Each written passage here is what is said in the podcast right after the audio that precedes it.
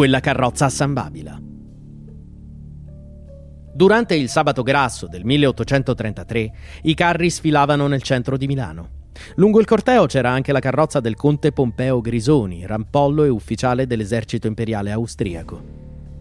Quando il suo carro arrivò a San Babila, il tenente prese di mira un gruppo di giovani, su cui riversò un copioso numero di coriandoli di gesso, lanciando poi il sacco vuoto in mezzo a loro. Un gesto di sfida, forse, da cui nacque una violenta rissa.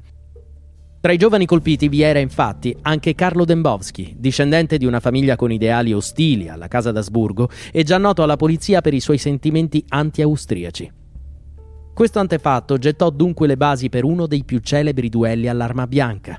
Una competizione che vide contendere non solo l'onore dei due uomini, ma che riassunse anche la faida politica che percorse per quasi mezzo secolo la società milanese. Nella competizione perse la vita Pompeo Grisoni, ma Dembowski fu accusato di avere trasgredito le regole del duello e fu risfidato all'istante da un amico del conte.